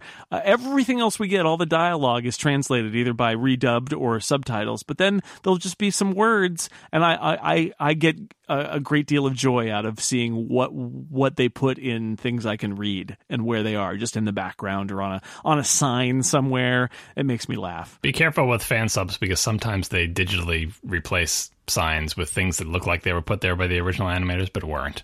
This, Shame. That's not the case in the movie you watch, but sometimes they do it. They shouldn't do that because it's too cool. It's too cool to see, like in Kiki's delivery service. That is, you know, theoretically takes place in Northern Europe, and uh, so there are amusing like signs that are written in English or in, or German like languages, and you know, it's writing that we can read. So that's kind of fun too. So anyway, I would say I would say I struggled with the movie, but by the end, I felt like I got the power of the setting and uh, as a result, when I rolled into the TV series, I thought that it was a lot of fun. So I should probably go back now that I understand a little bit more about Section Section Section Nine, and it's not just number salad. I might be able to appreciate it even more. And you know, I was a William Gibson reader from way back, and th- these are th- and a Max Headroom fan, right? I mean, there there- some of the overlay stuff they do with the like the green blinking and the like the labels, the heads up display kind of labels on everything is straight out of Max Headroom too. So I, I liked that as a cyberpunk kind of remix coming back at me. Yeah, a lot. Some of that is actually, unfortunately, the result of '90s computer technology, and not not so sure. much an artistic choice, but it ends up being an artistic choice. Yeah, Well, it, it is it is a an old tech conception of future tech that I find kind of charming. I mean, Max Headroom is the same way, right? It was at the time it was like, how do we use computers from 1985 to project cyberspace of the future? And the answer is it's all like wireframey and or it's like animated like the Hitchhiker's Guide to the Galaxy TV series. It's like hand animated in a style that appears computery. We'll make it green on black and make it look like there's a scan line, and it'll totally be computery. Right? That was actually a smart choice for this movie because it doesn't look as dated because they they knew the limitations of the technology and they said well, we're going to have this overview of the city. Let's just make everything green because I know it's kind of silly for everything to be green, but we can put we can do green. Green is what we've got. Like let's go let's go with that as opposed to trying to do it in full CG because that's the beauty of anime is they have never been limited by that. You can draw anything you want and, and they do right. And but when computer technology came along, they're like what can we do with computers that would be difficult to do with drawing or that would add some kind of edge to it or whatever and i just think in this movie and in most uh, uh, japanese animation the hand drawn stuff is so much better than any computer stuff it's like just keep the computer stuff at a distance unless you can unless you can make it really convincing Those two mm-hmm. opening sequences really do. I mm-hmm. mean that that shows you, and and again, gr- good CGI is ama- can have amazing character design, and we've seen it with Pi- Pixar movies and other other great movies. But but those two scenes, if you compare them, it's like that that that character that is the major that that is her in the hand drawn animation opening, and in the other one, it's just a piece of plastic. It, it is just the, one of The the. doll. it- you, you could take that, yeah, you could take that into an animation class and say what what makes these things different because one of these is a fully realized character, hand drawn but fully realized character, and the other one is a doll. It's amazing. Yeah, I get kind of jarred out of it in the, the TV show. They they like to use CGI for a lot of the car chases and things. Yeah, That I mean, always- that's- that's what they it's use it it's for. it's the era. It, it's, It's, just your Beauty it's- and the Beast thing, right? Where they're like, Yeah, oh, we can we can animate, we can do the- cars. Yeah, We can do bo- we can do boxes sliding across the screen. Yeah. Well, I mean, it's like it's like Futurama. They do rigid bodies, ships, Yeah. cars, large Yeah. buildings, like, and eventually, by the time, eventually, anime television series got good enough at it that it kind of Sure. sells. and it's it's you know it's the budget for TV is very different than the budget for film. Yeah. You know, so That's why, by the way, you should never watch the two po- quote unquote 2.0 version of this movie, in which they replace a lot of stuff with CG. It is worse than always. Pretend it does no, not no, exist. no, no. Yeah. I didn't I didn't know until just now, and in two seconds I'm going to be back to not Forget. knowing. I'm erasing it. That's right. Right. That's what I was telling everybody when they were watching. They were going to, you know, watch this uh, before they hear the podcast. Do not watch the 2.0. Find the original. Seek it out. It's very easy to type Ghost in the Shell and get the new one. You do not want that. You What about the old- live action movie starring Scarlett Oh Johansson? yeah. Well, I got to get to that in a second. But first, I want to talk about your your your rewatch uh, idea. Rewatching this, like if this is not your kind of movie, forget about the fact that it's animated. If the if the pacing and sort of flow of this movie with the weird musical montages and the sort of philosophical talking to each other and the quiet moments, if that doesn't appeal to you, you will never like this movie because that's what this movie is all about, right? But at the very least, on the rewatch, you can see how like typical movie stuff. Did you notice that he showed the, the pictures of his family to his his uh, the, the his garbage truck uh, coworker? Of course he did, but you didn't notice that you never got to see the picture because you weren't thinking of that. You're like, whatever, he's shown in pictures is not important. But it, later it becomes important that you never saw that picture because it's a picture of him and his dog or whatever in the, in the park. Uh, things like that you will get on a second watch that only connect up after the fact, and that's like any movie where there's an you know like The Sixth Sense or anything where there's a any kind of twist or plot reveal or now you know more about the world you can watch and see oh that actually makes sense and it all fits together and in that way you can enjoy the movie at a more detailed level the the sort of political intrigue and the warring factions in the movie are much less important than the themes. I mean, they're there; you can figure them out, but they they don't reveal much more, other than making you not be confused and, and putting you in the brain state where you're like, "Do I have to know this to make sense of the next scene?" In the movie, in general, you just have to know what the big moving pieces on the board are, and it's really more of a character and theme story playing out over this backdrop. Like you don't even need to know who was riding that tank, who was sending those helicopters to shoot at her. You just need to know that these are threats and that how she's dealing because really the internal struggle I think is more important than the external one. Yeah, the external struggle becomes much more, I think, important in the TV show, whereas Right. the movie is a, a much more artful i- internal uh, struggle. Yeah, well, I mean, I, I doubt the the a TV show would spend whatever five minutes fo- about a cyborg uh, diving. Yeah. So so for the for the for the t- actually we'll, actually we'll talk about the live action movie here. I have a little bit more to say about the TV show after that. But so the the the prospect of a live action version of this has been talked about for many years, as with any sort of iconic animation thing. Some people want to see a live action version of it. Some people don't. Now apparently they're making it. I don't know who's attached other than Scarlett Johansson. Who's directing it? Uh, it's a Steven Spielberg produced. I'm not sure who's directing it. Yeah, well, so I I have dim hopes for this movie, not just because they cast Scarlett Johansson, but because she just totally does not read as the major for me. Race reasons totally aside, like the character doesn't seem like that to me. The reason I don't think it'll work, uh, at least as a live action version of the movie we just saw, is that no one will ever would ever make a live action movie of this. Like no one's ever going to do a shot for shot remake, and no one is ever going to ape these themes and this style and this pacing and like the core of this movie. No one would let you make a live action really expensive movie with this core because the it is it is subtle, it's nuanced, it is lost on a lot of people, uh, and it's just not broadly appealing. Right? It's not it's not a crowd pleaser, right? This this movie is not a crowd pleaser except to you know anime fans, and a lot of them are taking the wrong things from it. If you watch this movie and are really excited by boobs, you are not you are not getting the message that the movie is trying to send. I feel like there's other sources you could go to. Yeah. right, right, and so like they can't. They're never going to make a movie that is in any way like this. Can they make another movie sort of like loosely based on? Sure. I mean, they made Blade Runner out of Do Androids Dream of Electric Sheep, and there's like no relation between those whatsoever. like, and they're both really interesting and great in their own right. So I don't I don't begrudge them an attempt to make a good movie loosely based on this, but I don't think anyone ever has the guts or the financial wherewithal to make a live action movie that is either this live action version of this movie or a live action movie like this movie, which is a shame because I like movies like this. I think that I think that what's probably going to happen, and the greatest danger, is that they will not be loose enough with their interpretation of it. They will try to stick closer to it than they probably Mm-hmm. should, but they'll leave out all of the beautiful pieces that make it what it is, and it will just be a mediocre action movie with lots of explosions and a half naked woman. It'll be like the CG version of the opening. It's like we're doing the same things, right? Here she is getting out of bed. Here she is squishing the doll. Here she is like jumping around. Like that's what it was, right? You know, so they'll, they'll they have a scene of her trying to tear the lid off a tank and her arms will break off, and it's like that wasn't like you have to build the movie like you can't. Also, just, we already we have that movie, Right. I we mean, don't- we I, don't I think it it's again. fine. I like that idea. If you wanted to do a shot for shot live action reinterpretation of this, I give you license to do it. Go ahead, try to do it. I think it's going to be really hard. To, I think this is a beautifully animated movie, and I think it's going to be really hard to be that live action. But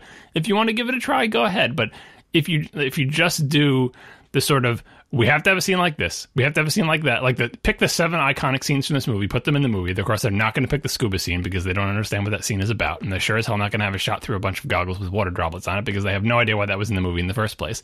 And it'll just be like you made an action movie that has a few scenes that look familiar to me. I think it would be worse. Like I'm I'm not a big comic fan, but like the Watchmen movie was big about like this is like a panel from the comic, right, guys? Oh, right? Elbow, elbow. Yep. At the very least, Watchmen. Check out the, the Sin City movies if you really want. Oh want. yeah, yes, exactly the same type of thing. But it, but uh, Further get stabbed right in the. it, at the very least, I felt like as someone who is not a big comic fan, I vaguely understood what the Watchmen comic series was about thematically from watching the movie. I recognized that the movie was there was problems with the movie. You know, I, I can understand people who would say that it is a pale shadow of the comic book series, which I think at this point I actually have read most of the comic book series. But like, I understand the historical context surrounding that comic and how it's not reflected in the movie, and it's this like kind of like I think the Watchmen movie is like the best case scenario for a live action Ghost in the Shell, not the worst case. That is that is as good as it's ever going to get, and just everything else. Like the worst case scenario, I guess, is Lucy, right? I don't know. Uh, or the spirit or something like that. So- yeah, Uh, Rupert Rupert Sanders, director of Snow White and the Huntsman, as his only major feature, is attached to that uh, Ghost in the Shell live action. By the way, I don't, it just doesn't seem likely. Ner- that it- nervous, nervous. well, and it's yeah, Yeah. produced by produced by Avi Arad, who is the guy who Siracusa's the, sense tingling. the former Marvel Comics producer guy the, who did the uh, the Spider Man movies. So yeah, Yeah, and for the TV series, uh, could they make a live action TV series like this? I think that is an easier sell because if you look at the, the the anime TV series, one thing we didn't mention is that the TV series version of Ghost in the Shell injects humor into what the movie is almost entirely humorless. Like it's pretty dark, pretty grim, pretty straightforward. The TV series has tachikomas. Like they had their own little spin-off Yes. thing. I put those little shorts in there. I don't know if you watched them. That is a big part of the series. It is it kind of like not like the A team, but like Section Nine jokes with each other. They have personalities. Like they go on these adventures. They solve crimes. They you mm-hmm. know they work out their personal issues. You know like it is more like a very traditional American TV show with a bunch of upskirt shots thrown into it and ridiculous outfits for the women. Like, so it's got everything bad that you would think from Japanese animation series. A lot of the bad stuff from American series, but also a lot of the good things. And I don't know. I worry that an, an American TV version would would look a lot like the short-lived TV series Almost Human. I watched that and I would hope that it could be much better because the, it, it, just to this cast of characters, have a guy who's like this, have a guy who, like, even if you just take the broadest cartoon outlines of these characters, it is a nice dynamic within the group. And I think American shows do sort of ensemble, uh, like, well, honestly, this is just Alias at that point, other than the, the cyborg stuff. Well, but right? they, then you have the setting because, like I said, the, the the television series does take the setting seriously, and most of their stories, like their their entire, it's not monster of the week; it's explore uh, ramifications of uh, the the world that we have drawn type thing. What are, like every episode they'll, they'll explore some ramification, not as if it's a revelation to the people involved, but because it's like matter of course. Like, oh, another you know, Cyberbrain has hijacked a tank and is rampaging through the town. Oh, this this girl had to be transferred into a different body and can't handle it. Like it just happens all the time. You just got to deal with it. But to the viewer, it's all new, and that that's the excitement that I think you know would would come through in the television series that you'd have this group of people and their leader and their funny little robots and the problems they would solve and that they would treat them matter of factly but it's very interesting to you because you're not used to this world and i think almost human fell down because it was like the people in the show were shocked about the world they live in. It's like you live there. This is all normal to you. It's supposed to be shocking to us. You can't be like, whoa, robots talking for themselves. Like that's yeah, almost human had problems. Yeah, but it had Dr. McCoy in it. That was good. He was good. He was not that good. Him and his wacky wacky robot sidekick driving around solving crimes. Yeah, they had to do the thing there where they're like, we, we got rid of the robots, but now we're bringing them back to make so, to add like the fish out of water. They might have had him like unfrozen, unfrozen caveman cop. Like you're like, you woke up, we unfroze you. Guess what? We have robots in the police now. How do you feel about that? Jason, Ghost in the Shell American Edition. Karl Urban is the major. Are you on board? No, no, it's Batou. Karl, oh, Karl okay. Urban is Batou. Ah, we'll think about it. That probably makes a lot more sense. Because I don't really want to see Karl Urban wearing that outfit. But with purple hair, I think he could sell it. You should see the you should see her hairstyles in the second season. They have her like wearing this weird sailor suit thing. It just it Oh my goes out of control. Like uh, the only good like that's the the great thing about the television series is it does more of that like ridiculous anime things, but then her, her expression is stone cold killer the whole time. Like she does not giggle. She does not flirt sure. with anything, right? But she's wearing this outfit, and it's like, how does that like? They, I think what they try to do in the TV series is you start to you start at least I start to, to try to rationalize it in my head again, again headcanon stuff like that she is playing dress up on herself as a doll, but like, like she's basically playing with dolls and the doll is herself. But she still wants to be taken seriously, so still just completely straight faced expression the whole time, and no one ever says anything about it because no one's going to say anything to the major about anything. Like, what are you going to do? Make fun of her outfit? That's not going to go well for you. Uh, so that's that's how I rationalize to myself.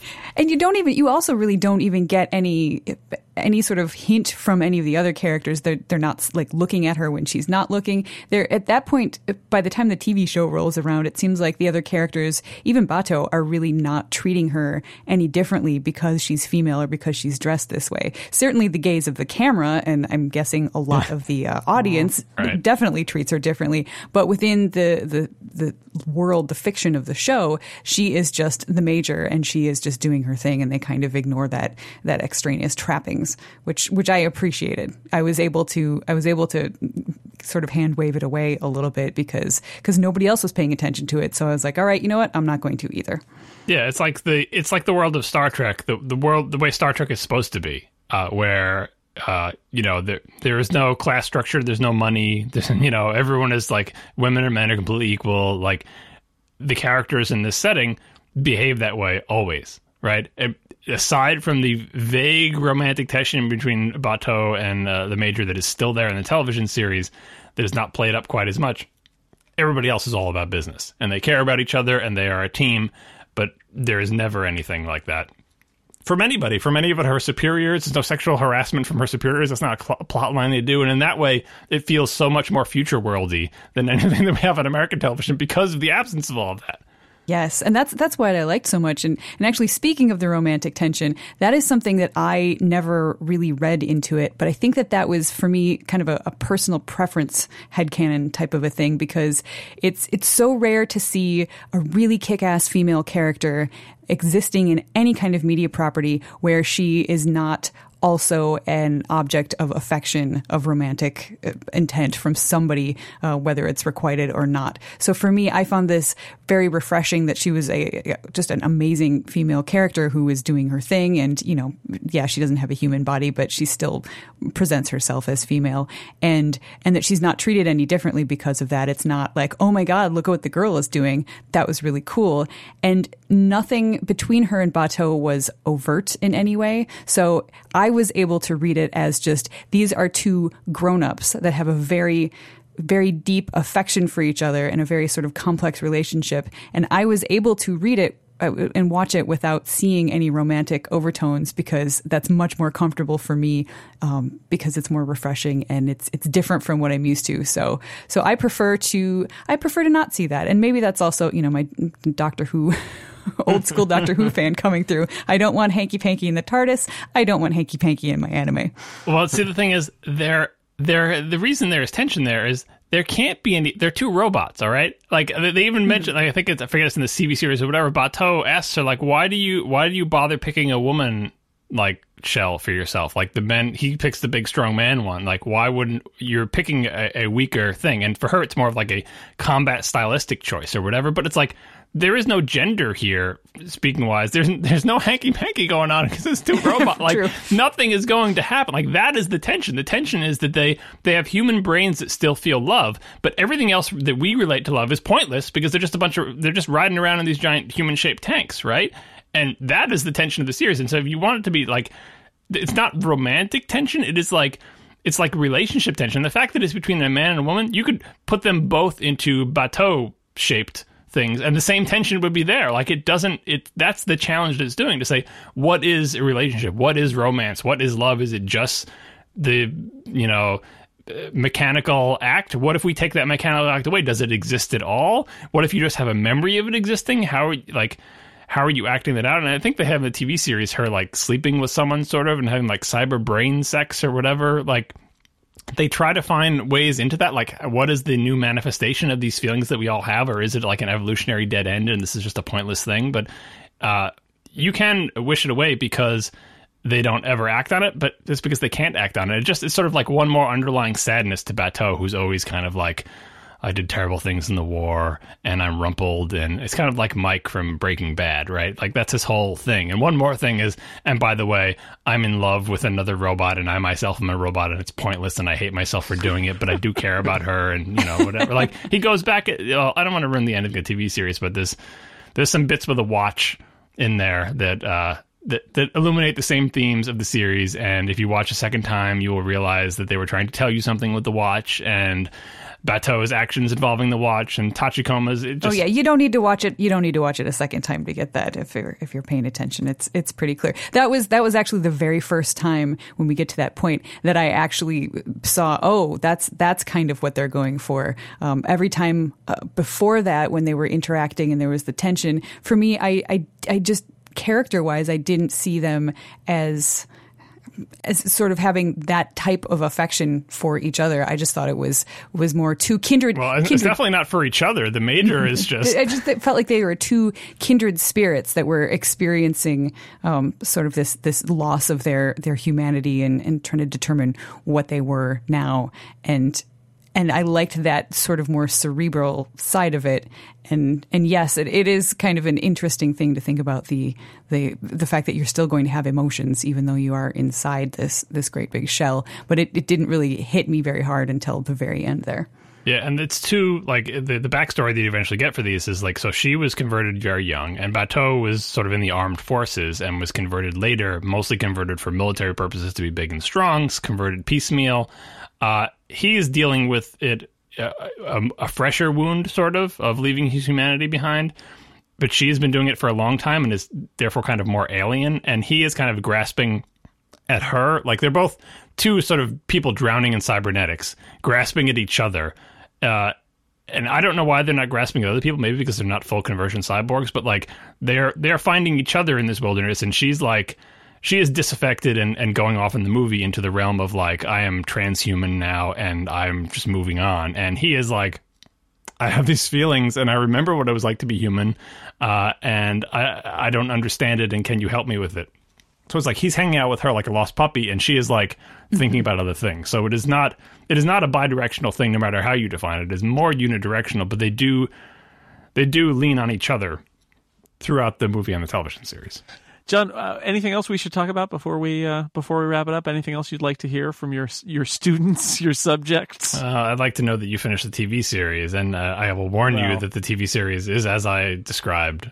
All the episodes follow that format, and the middle parts of every episode where they talk about exposition are just impenetrable. And that's part of why I wanted to watch the series because it is very challenging in that regard. Like, and no, I liked it. I wouldn't really say enjoyed I wouldn't it. say they're impenetrable because I, I think that those sections were really all that kept me afloat in some of the some of the episodes was was the uh, either in the middle or sometimes at the end they'll have like a very brief you know couple minute scene where that whatever two characters were most involved in the plot that they they cracked that episode will stand together and talk about it and one of them will explain to the other one exactly what had happened in the episode just in case you didn't catch it so I, I found yes there were definitely some impenetrable parts where they're just talking about you know this block and, and that mafia and, and and there's just a lot of convoluted nonsense going Mafia on. Mafia Five is attacking Mafia Yeah. Three.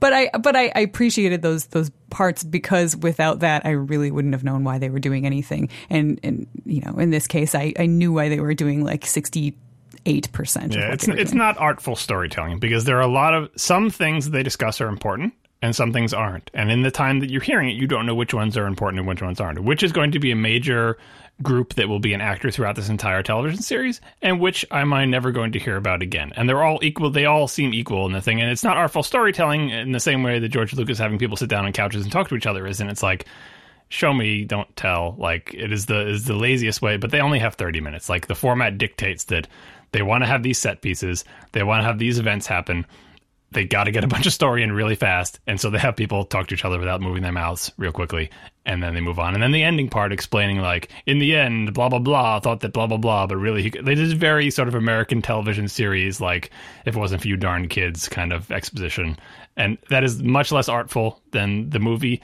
but it has that. I feel like it has that comfort food familiarity of, again, the A Team or like you said, Miami Vice, or like a, a sort of ensemble crime solving interesting television series that is comfortable to just watch one of these 30 minute episodes, especially the standalone ones. Yeah, it's routine. It's very procedural. Yeah, you know. Yep. But but then sometimes sometimes you get tachikomas yeah, I didn't. Act, I did not actually care for the Tachikomas that much. I think oh, they'll, least they'll win you over. My least favorite episode was the like the Tachikomas Day Out episode. Uh, oh, I, I love that like, one. I was like, no, I don't. I'm, I'm, done with you talking tanks. Why? Why isn't anyone picking up on how much trouble you guys are?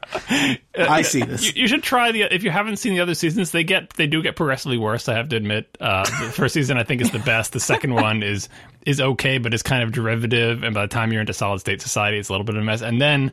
Not the I understand why they're there. They're just not there for me. So they. I think they'll win you over eventually because they do have some value. And then uh, finally, they do the thing that I love so much. They uh, remixed and rebooted it. They have the uh, Stand Alone Complex Arise, which is a reimagining of the Major's origins with a different animation style.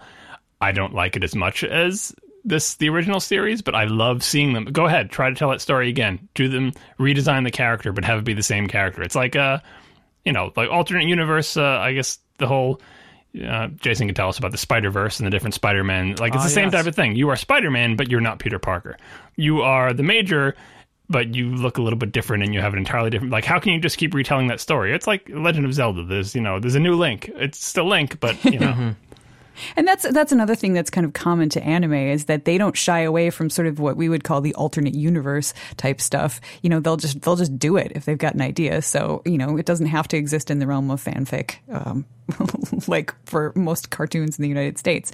So I always I always found that fascinating to be able to just watch a different version of the same thing that I just saw. Oh, that's neat. I think Arise is like three episodes or six. It's really short, and you can watch it. And I, it, it's very instructive to think about in what ways is this not successful that the movie and the television series were like because they do so many things very well, but so many other things like oh you missed it. That's not that you, you did you didn't get the major that I love, and you didn't make a new major that I love. You just kind of have major window dressing, mm. but you have really interesting character designs and like you know, it, I, I just like seeing people take uh, multiple goes at the same story and the same characters, different styles, different directors, different writers, see if they can find another angle on it. And, and, in, in the way that I imagine people like the Spider Verse stuff, where mm-hmm. if you like Spider Man, mm-hmm. you'll take him any way you can get him. Yeah. Yeah. You don't hold too sacred Peter Parker. You'll say, I like this Spider Man too. In fact, maybe I like this Spider Man better than the quote unquote real Spider Man. Oh, this Spider Man was crappy. Forget about that Spider Man. I don't like the Spider Man that was all black. What about this one? You know, uh, what was that guy called? Venom? I don't. I yeah, don't know. Sure. I, Jason can explain. No, I think I, I, I love the that's the you know a remix. Other ways of of tell of uh, looking at a story is uh, it, that can be a lot of fun. I, I when we talk about comic books on this show, I mean that's one of the things that comes up is the, the weight of continuity and saying, well, you know, we already said it was like this, versus telling stories that might be a little bit different but uh, good stories. And and so you know, taking a neat premise and doing something different with it and spinning it in a different way you know, give it a try. Might be good, might not be, but it might be. I was reminded in Arise, there's a character where they use nudity, nudity and uh, skimpy clothing in a totally different way, in the more traditional anime way. And every time you see it, you're like, seriously, seriously, this is her outfit. Like it's just it's so over the top, and there is no thematic support for it. And it is not done with a higher purpose, and it is more embarrassing than the Major's outfits in season one. And it's like, how did this sneak into this show? Like, how did these people get permission to redo Ghost in the Shell? Did they they not understand what this character and series is about? Apparently not. Are there any Tachikomas? Uh, duh, I think there are. Hard hitting questions. Did you did any did you see Arise? Uh, anybody? Tony? Nope. I did not. I did not. I, think totally it's on saw all Netflix. of it, stre- John. I think it's on Netflix streaming, so maybe I'll check There's- it out. I think it's only like three episodes. It's really really short. It's Uh, someone in the chat room said it was four one-hour episodes. I think so. Yeah, I think there were Tachikomas. It all kind of blends together in a giant Ghost in the Shell stew at a certain point. The only the only part of of any of it, the, the movie or the TV show, that actually like really really got to me emotionally enough to make me cry, and I'm not going to say what it was because it comes kind of late, uh, was Tachikoma related, and I yeah, I was weepy. So yep, big fan. Uh, Did any of you guys watch the dubs of like the movie or the television series? The dubs are just awful on this, which is a shame. There were a couple of times when I accidentally clicked the the mouse. I didn't realize it when the mouse was like over my VLC player, and it switched over to the dubbing briefly, and I was like, "Ah, No, what's happening? it's No, not. make it stop." It is not good, and not not just that the voices don't match, but that I think they're not good voice actors. It's not. No, we can, and we've said this before, John. You can't. Um, I can't judge how good the actors are in Japanese. I, But I can know, I can judge that they are emoting in some way, like that they are not mechanically reading lines. And and characterization wise, the the main characterization thing that drives me nuts is when a character does not have a perky feminine voice in the Japanese one, and they give her a perky feminine feminine voice in the American one, or at least perkier or more feminine. It's like or same thing with the men. If a man is gruff and just never has any expression, and in the American one he sounds like Zapp Brannigan. It's like, no, that's not that's not the character. You could be saying pig Latin. It doesn't matter. You're doing it wrong. Like you don't sound like the person, and that's the, the that's the worst sin. I think Cowboy Bebop of all the dubs that I've seen probably commits those sins, but it is watchable at least. But this I cannot. I can't watch the. Luckily, I haven't had to watch the dub of this. I don't think ever, uh, because I'm not showing this to my kids. That's that's the main reason I Yeah, watch well, dubs. yeah. yeah, it's not good. I saw I saw the first whatever first part of the movie, first twenty minutes or so in that, and then I realized I needed to not watch that anymore because it was awful. Yeah, and the good thing is they don't they don't do a lot of talking except for in the big exposition section, so you can Yeah, a lot of talking there though. Then you don't have to sit you don't have to look at it. you can just read the subtitles. You don't have to look at the people sitting on the couches and driving the cars. Whew, Yep. what a relief. It's like a comic book that talks to you in a language you don't know. Thanks, Tony. You're welcome. You make me that makes me like it that much more. That's what I'm here for. I the sound of, of Japanese is just I find it incredibly soothing now just because of so many hours watching anime when I was in college. Um, so it, it it feels completely wrong to see this style. Even things that are made in the United States in sort of an anime style of animation that It's have never had the Japanese language associated with them, I have trouble watching that because it feels it just seems wrong. Yeah, the the the way there's a, there's a couple of tropes of the way Japanese characters speak. Like the big bad speaks slowly in a sort of measured monotone in, in Japanese, and when they do him in American, he sounds like maniacal or like Vincent Price, and it's like that's you didn't even catch the spirit of like. I get somehow I give the the Japanese tropes a pass because they're novel in some way to me. I like hearing the big bad talk in that kind of uh, way, and I don't accept it in the, the U.S. one. So, yeah, it does it does sort of become soothing and exotic and like this sing song nonsense that you understand every seventeenth word out of. But uh, Yeah. it's much nicer than the American people sounding like they're from a GI Joe cartoon and they just went right over to the other sound booth and recorded the dub for this anime series. All right, I think we've reached the end. John, you can continue to ponder on your own what you're going to assign next. I will be doing remedial reading. Write your name on the board in Yeah. Japanese. You still have to write times. the paper, Jason. So Yeah, you know. you still have to turn it in late. Yeah, you have an incomplete. This is yeah, the, and that'll turn into I'm an F Take if you it in don't. get- summer school. and, yeah, I think you've uh, got six months to submit, or you're you get an F on your transcript. Yes. Permanent record, Jason. All right. Well, until we meet again for another meeting of uh, John Siracusa's uh, anime 103, perhaps, uh, I want to thank my guest, Tony Sindelar. Thank you for being here. Anytime. And Erica Ensign. Thank you for watching all the things that I didn't watch and some of the things I did. it was it was uh, incredible math is what it was. and John, thanks for selecting these things. I'm sorry I didn't watch it all, but I did. I did actually like. I got a second wind and really got, started getting into it in the end, starting with the series. So uh, I think I'm in a good. I'm going in a good direction. I think you're turning me around. I give you an E for effort, Jason, but everyone else in the class gets an A. Yeah. Woo! Woo! I think that's only fair. And thanks to everybody out there for listening. You are our uh, auditors. You do not get a letter grade, but you uh, hopefully your mind has been expanded. And uh, next time, sign up for your own course. Look in the course catalog for Professor Siracusa's Anime 103. Not accredited. Not, not, a, not a university. For the Incomparable Podcast, I have been Jason Snell. Goodbye.